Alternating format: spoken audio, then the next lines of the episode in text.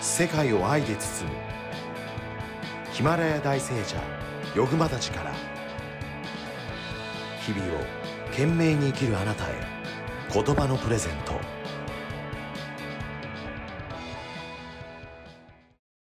ヨグマたちの、はい。そのヨグマタとねいうのは、え、ええ、そもそもこうどういう意味があって、なぜこうヨグマタ、ヨグマたちと呼ばれるようになったのか、ちょっとお伺いできますか？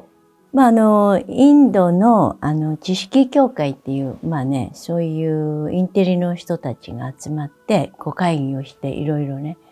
えーする、あの、協会があるらしいんですね。それでそこで、あの、私が、あの、究極のサマディをね、あの、クムメラとかで行っていたので、まあ、そのサマディっていうのは、ヨガのね、修行の究極で、まあ、仏教用語で言うと、ネハンっていう、うん、そういうね、あのーステージに到達したっていうね、私たちの心と体、こう生きてるとね、もう心臓も、あの、パクパク動いているし、あの呼吸もしているしね。で、心が働いて、まあ歩いたりできるわけですけれど、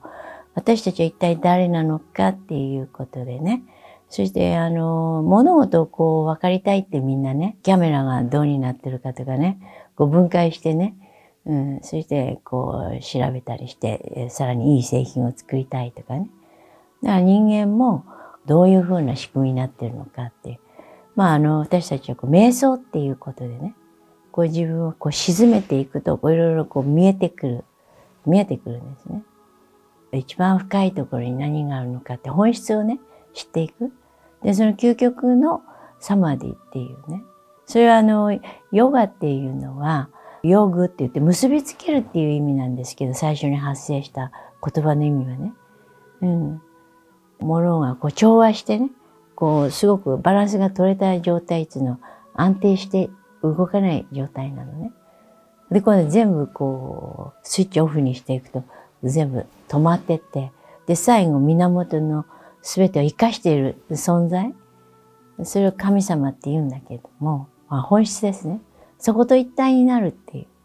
で、それが、あの、よ究極のヨガで、それを私が、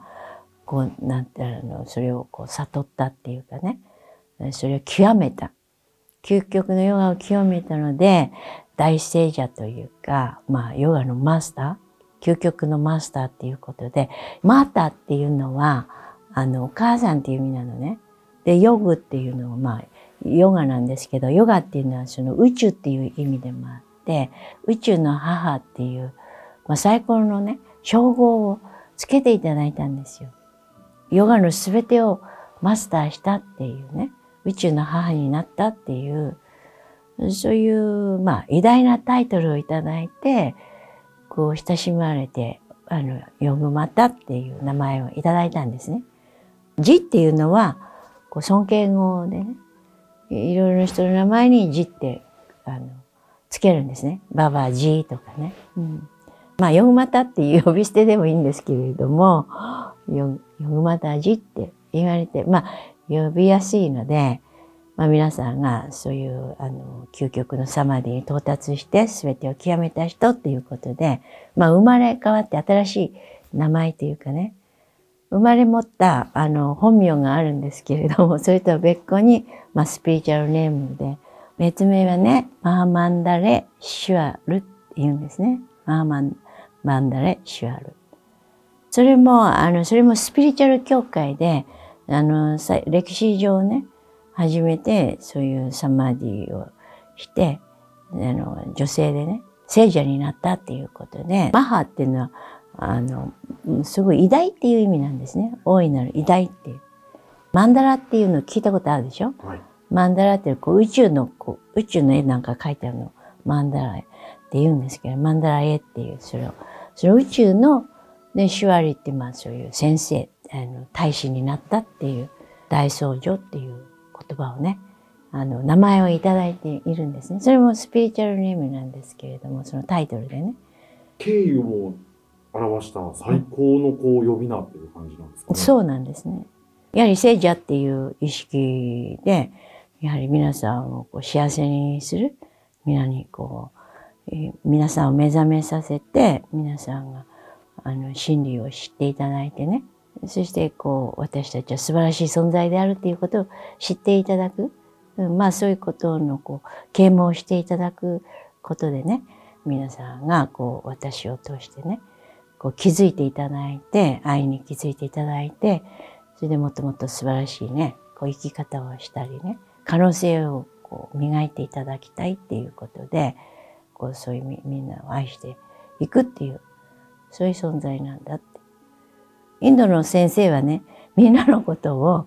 あのああのエベタエベタって言うんですよその聖者がね。何のことかなって思って聞いたらね子供たちよって言ってるんですよね。で大人に対しても子供たちよってその私たちはこう表面のことしか知らなくて本質を知らないのでまあそれこそこう目を閉じたまま生きて暗闇を生きてるみたいな状況でもっと懐中電気を持ってこう光を持って生きていただきたいってそうするとこう全部分かって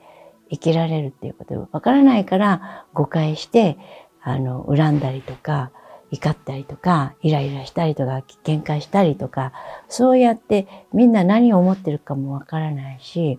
光の人になっていくと相手を許したりもうちょっとあこうこういうこと思ってかわいそうだなとかね愛したりね、うん、そういうふうな気持ちになれるようにもっとその肯定的な気持ちになったりね、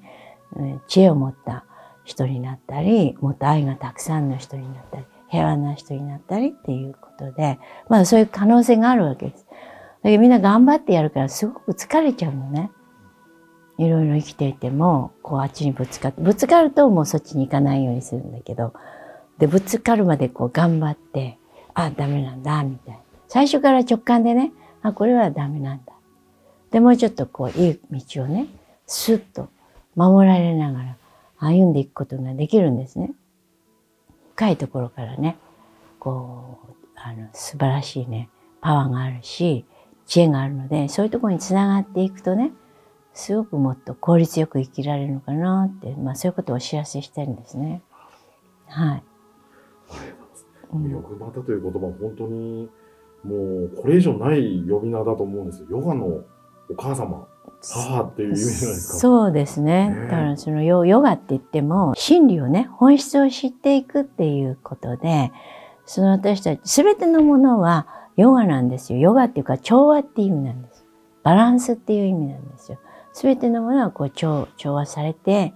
で安定しているっていう、そこに帰っていくって。そうでないと、それそれで例えばこう揺れたりしてね。で、それ揺れると、やっぱし怖いしね。不安定だしね。だから揺れ、揺れたくないからこう頑張ったりして、こうガーッと頑張ったりね。いろいろこう杖持ったりとか、例えば地震だったら杭打ったりとか、揺れないようにね。で、みんな不動の心になりたいとかね。うん、そういう、その究極の状態っていうのは、本当に安定した状態っていう。だその、あの、すべてのものがこう揺れていて、で、最終的には平和になっていくっていうことをね。それを平和を作り出すっていうのが、ヨガの、こう、教えっていうかね、どうしたら平和になるかっていうことをね、お伝えしてるんですね。失敗すると心不安定になっちゃうからね。あの、失敗しないようにね、注意深くやるとか、反省するとかね、うん、物事を正しく見てやるとかね、意識してやるとね、疲れちゃうからね、うん、だから自然にできるように、まあそういうものをこうね、私はお伝えしてるんですね。自分でやるとね、すごく疲れちゃうのよね。やりながら大丈夫か、大丈夫かっていうふうに思うでしょ？